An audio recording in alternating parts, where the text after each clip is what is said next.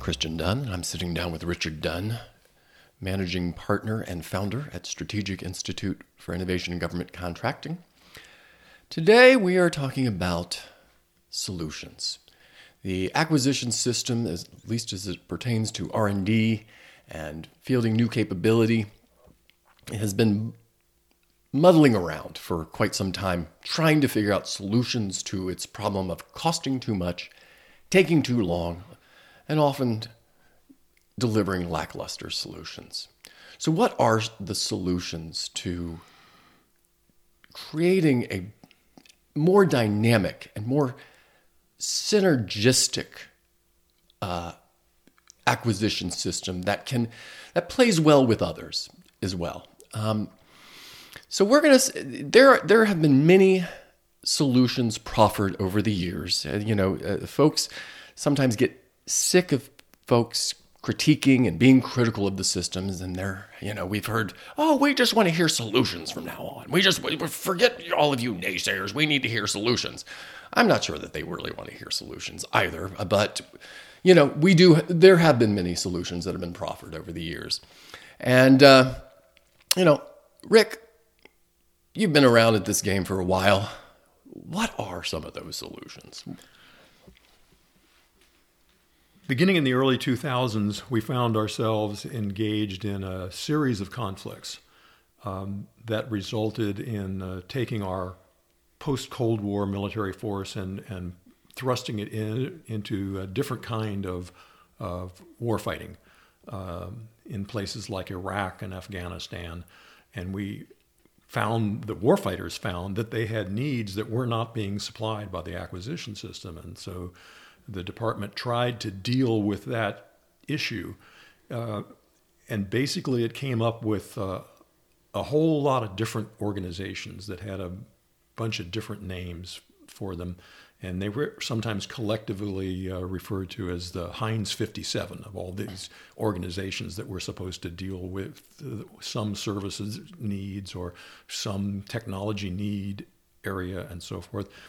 I've never, I've never heard this Heinz 57 before. Well, I mean, you know, there were, uh, uh, as I said, JIDO, MRAP. I mean, it, it just went on and on.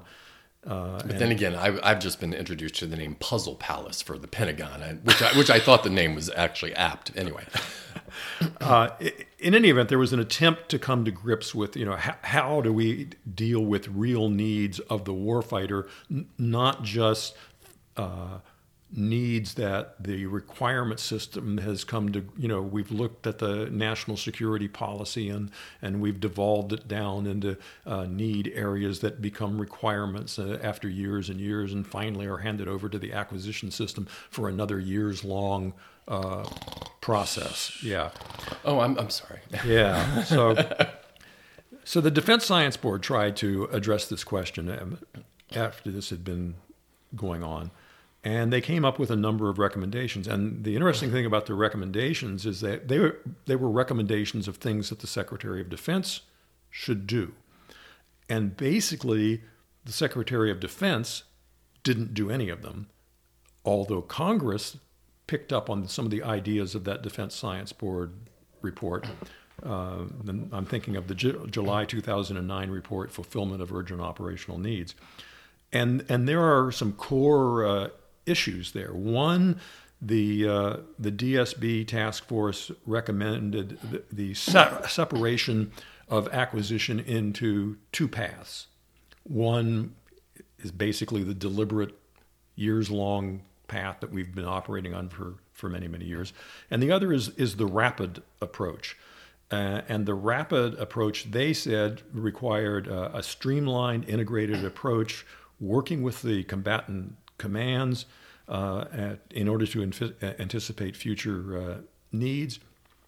And it required a, a new organizational structure as well as using the available acquisition authorities and also using um, work, uh, workforce, personnel authorities, workforce authorities in order to staff the new organization with the kind of folks that uh, can operate rapidly and in an integrated, um, streamlined uh, fashion. So this is this is saying that there's this. So you're telling me that there's something they're seeing things as being separate and different. Absolutely. Okay. Absolutely. Now, the other is the- this is the same as saying maybe procurement versus the type of thing that you're doing in R&D which is more of a collaborative approach which is you know because you know a lot of this is a very procurement oriented system um, where R&D and developing new capabilities and things like that is something different One of the things that they pointed out was that if you want to do, if you want to field capabilities rapidly, you need relatively mature technologies. So, in, in one sense, they were saying you need to look at the commercial world, you need to look offshore, wherever you might find it. I mean, if there is an existing capability that can be adapted to military needs, that can be done more rapidly than a full up development program under, the, under the traditional system. Or even if even if the product or service is not available, if there's something that, that's already in a mature developmental state, that can be more rapidly fielded than, than starting from scratch. So so they were saying, you know, first of all, look out, look outwardly uh, f- for potential solutions, and not just in our traditional way of being very passive and posting it on yeah well, starting off with a national defense strategy, devolving it down into needs, and going through the requirements. for You know, doing all those steps. So, in any event, uh, the Secretary of Defense, that person, that office, uh, did not respond directly or immediately to those recommendations. However, in the um, fiscal year 2016 National Defense Authorization Act, there was a Section 804 that created something called the middle tier of acquisition, which included elements of rapid prototyping and rapid fielding. Um, so it was Congress that responded to the recommendations, part of the recommendations, um, rather than the Secretary uh, of Defense. Well, Congress, in many ways, has been leading the way on uh, acquisition reform at this point. I mean, as I say, pol- policies are now light years ahead of practice. That's that's true. The the the means to accomplish rapid and integrated uh, fielding of, of uh, new capabilities is is there. Um, but Section 804, the middle tier of acquisition, uh, enacted in fiscal year uh, 19, 2016, in uh, 2015, basically took years for the department sort of to take note of and come, come to grips with. And at the at the DoD level, the, the guidance is uh, is dated from uh, from 2019. Um, some of the services um, got out some guidance a little earlier than that. The Navy was particularly recalcitrant in not utilizing the new rapid capability, the new rapid prototyping and fielding authority. Uh, and whereas the Air Force, I think, in the first, after a couple of years, had about 20 projects uh, under that authority, and the Army had a number of projects. And I think um, there was a, a Congressional Research Service report that, that detailed all this, and, and I think the Navy lagged behind with just three projects uh, back in before, back before COVID, back in about 2019. Uh, 2019. Well, I don't think in the meantime things have not gotten more rapid.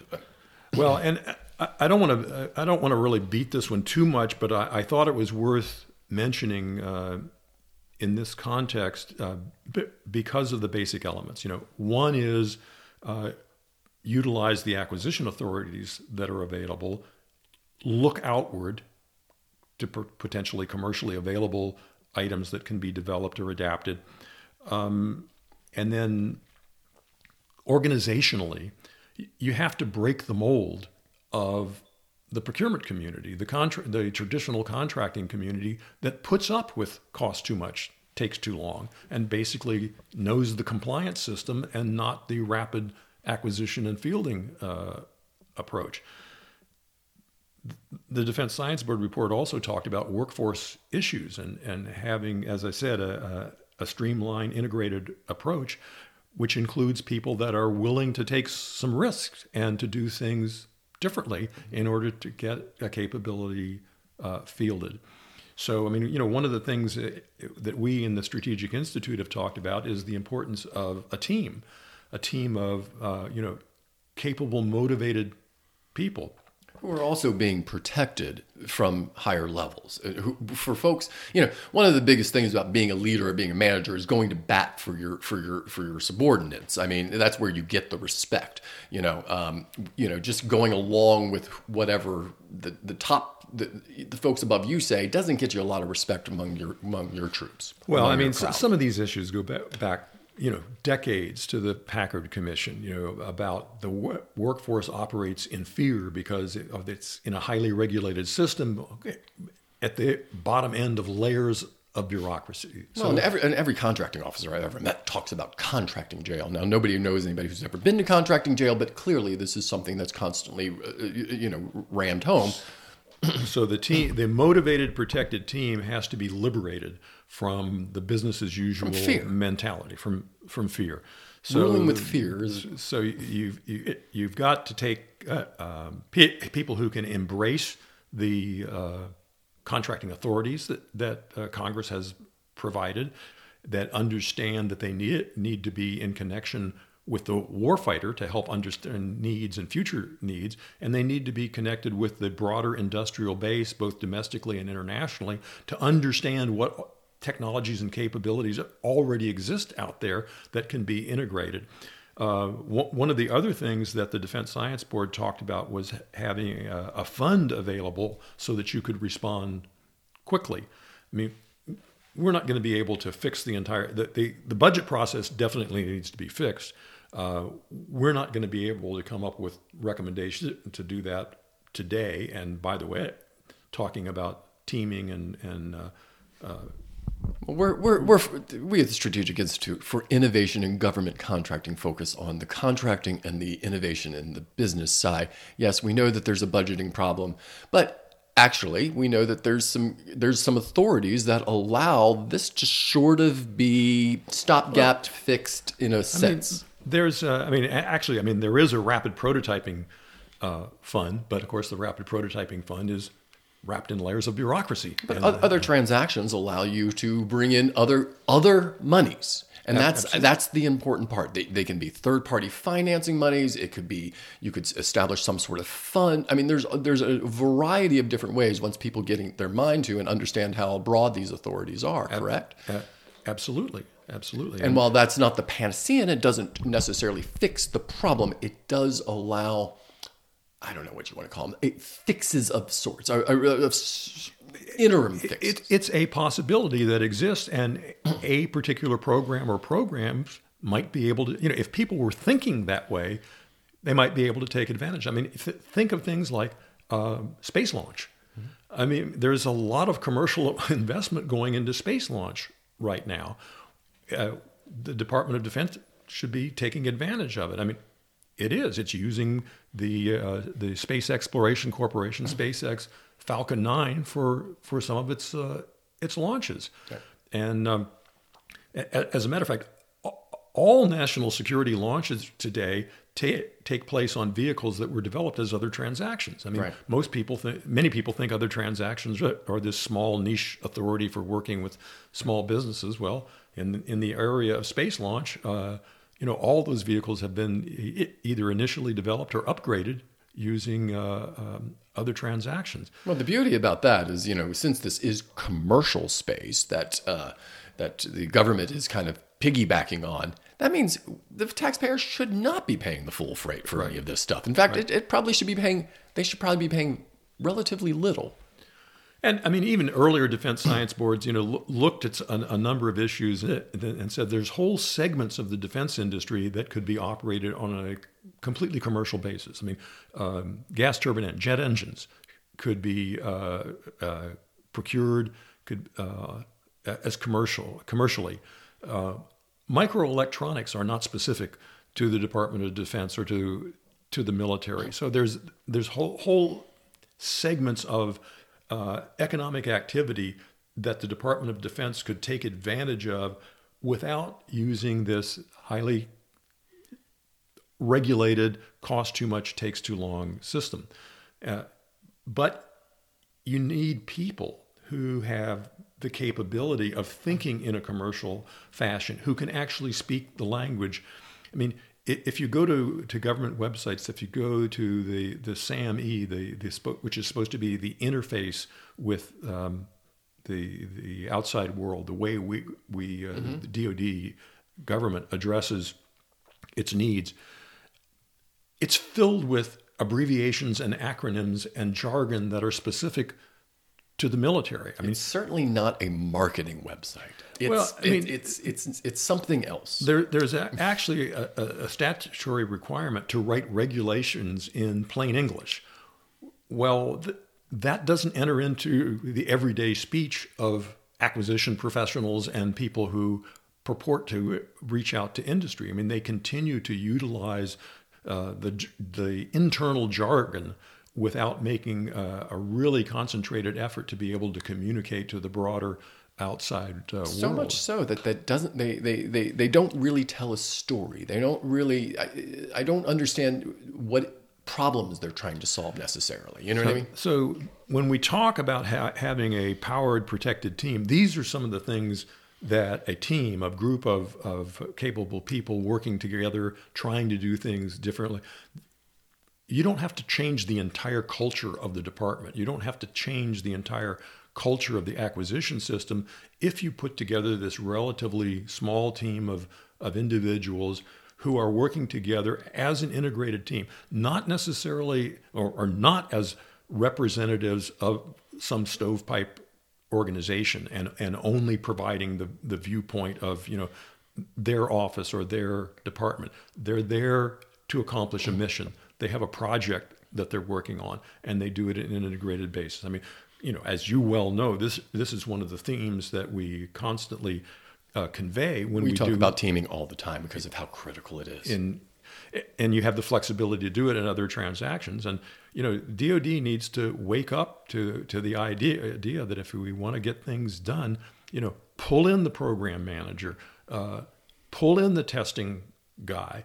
Uh, sure, they need contracting support. They may need some legal support. They need, they contracting and legal support. They don't need to be led by legal and contracting. And, and, they certainly don't need lawyers who create policies on, on their own beyond the bailiwick of, of interpreting law and, and regulation, which I, I see happen uh, so frequently in the department. Well, most of the mo- most things. I mean, we talk about it. Uh, the Defense Science Board talks about it. I think it was even mentioned in the department or the DoD uh, uh OT guide, and I've seen it in a variety of places. The, the the idea of a empowered and protected team uh, comes up repeatedly. Um, and what that team looks like can be, I mean, we, we tend to think that it should be a smaller teams located within the organizations, but other folks have mentioned the Defense Science Board thinks a, whole other agency that focused on rapid uh, capable or rapid uh, fielding and, and, and, and prototyping should be developed. Some folks think that it should be somewhere in between, you know, um, so you know, it, it, and that's not for us to decide, but we we we we definitely encourage a empowered and protected team, however that looks. Whether whether they're permanently assigned, whether it's a matrix assignment, um, you know, however you want to put the team together. But the key issue is, you know, go back to the Packard Commission. Some some senior leader has a vision, he has a mission to accomplish, and, and he looks to specific individuals. He looks to this team to accomplish that mission, not filtered through layers of bureaucracy and naysayers. Uh, the boss wants to get it done. You, you, are the folks that have been chartered. Uh, oh, right. I mean, in commercial industry, you have a boss who wants to get something done. He empowers a team who's primarily the program manager and the technical experts who are there, who are then supported by contracting personnel and legal you know but it really is the program management managers and the technical experts who are really charged with finding the solutions the leadership of the department could make this happen uh, however they if they're captured by their staffs if they're captured by their contracting bureaucracy if they're captured by their general counsel's uh, office who say oh no that's not the way we do things uh, it's not going to happen but if the leader says I want it to happen.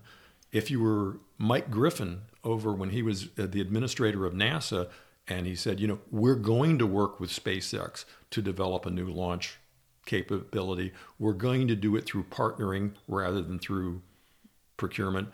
Well, you know, when the b- boss really wants it done and, it, and he gives a charter to his doers, things get done.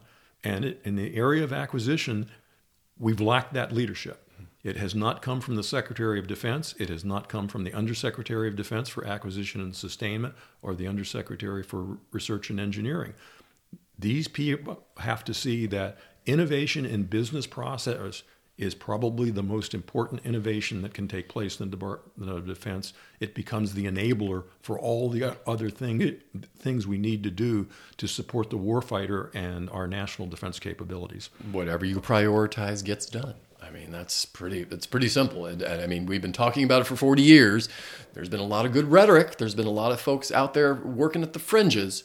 But at some point, it, this needs to become a priority, not just a re- not just in rhetoric, but an actual priority that people feel passionately about changing, fixing, and conquering this darn thing. Because we can't keep having this conversation 40 years from now that and still talking about how this acquisition system has only gotten worse. I don't think we're we'll be around you know for that. And that's you know that's that's disappointing. As a private citizen i find it very disappointing and i see a massive crisis in leadership when it comes to the acquisition system because i think a lot of things are possible through good leadership. And i personally in the last six years looking at this have not seen that. The, the legal authorities are there, both in the area of acquisition and the area of workforce. Um, how do we hold leadership accountable? I mean, I mean seriously. I mean, how does that ever happen? Does does do they ever? Does anybody ever be, get held to account for failing? I mean, right now, using OTs, use, developing a preference and getting educated is a congressional mandate, a law. Yet, as, yet, as, yet nobody is being held to account. Nobody. As, as is the civil military integration policy. It is in law. No, I mean, I've, I've named these people. I mean, it's the Secretary of Defense, it's the Secretary of the military departments, it's the undersecretaries of defense and, and for well, uh, we, acquisition. We've seen that they're able to do things when there's when there's presidential mandates. I mean, be it you know we, we saw it with the vaccine. We saw it with the the race critical race theory and stuff like that. I mean, folks, this got mandated and it got done. Why? Is, this is something so important. Acquisition. Um, and, and, and fielding new capability for our warfighters, for our industrial base, for our taxpayers, for our national competitiveness. And we're screwing around, it seems. well, maybe we can't solve every problem, but I think in this discussion today, we've talked about the importance uh, of a, a, capable, motivated, powered, and protected team utilizing all the authorities that are available to it. Well, I think I, I see think I see a workforce generation. The the millennials, the young folks, seem to want to do this, but uh, you know, I, I feel like they're waiting around for leadership. And that's not a good situation to be in because they're going to lose a lot of these talented folks. We've we've watched the attrition already happened, um, and I'm and I'm concerned that if, if if leadership doesn't, I mean, it's it's it's kind of it's kind of at that point like put up or shut up type of period. Because I mean, I I don't know that we can fall much further behind and or you know potentially fall further behind and remain competitive with our near peer adversaries. Well, well, nothing we say is going to motivate leadership, the leaders, unless they agree and they understand that the staff offices, the bureaucracies, are a- actually impediments to them doing something that needs to be. They're they're not the means by which things get done. They are often an impediment. So it's the secretary, it's the undersecretary that actually has to write the memorandum that says, go and do it this way. Mm-hmm. And they, they can't assume that the business as usual bureaucracy in a timely uh, or, or effective manner is going to carry out that kind of a direction. It'll get watered down, it'll get delayed. Uh, so leadership needs to take it upon itself. They maybe they need to bring a, in a special staff from outside the normal bureaucracy to help them with it if they're not going to write the memorandum themselves and do the follow up themselves. But relying on the traditional bureaucracy, 50 plus years of experience have shown us is not going to get us there. Wow. Okay, we're going to leave it there, folks. Uh, this is obviously a pretty he he. This is a issue that I could ramble on about, and so could Rick. But you know, we appreciate you joining us and listening to us, and uh, we hope you found something meaningful or at least something of interest out of this conversation. And we look forward to talking to you again soon. Thank you.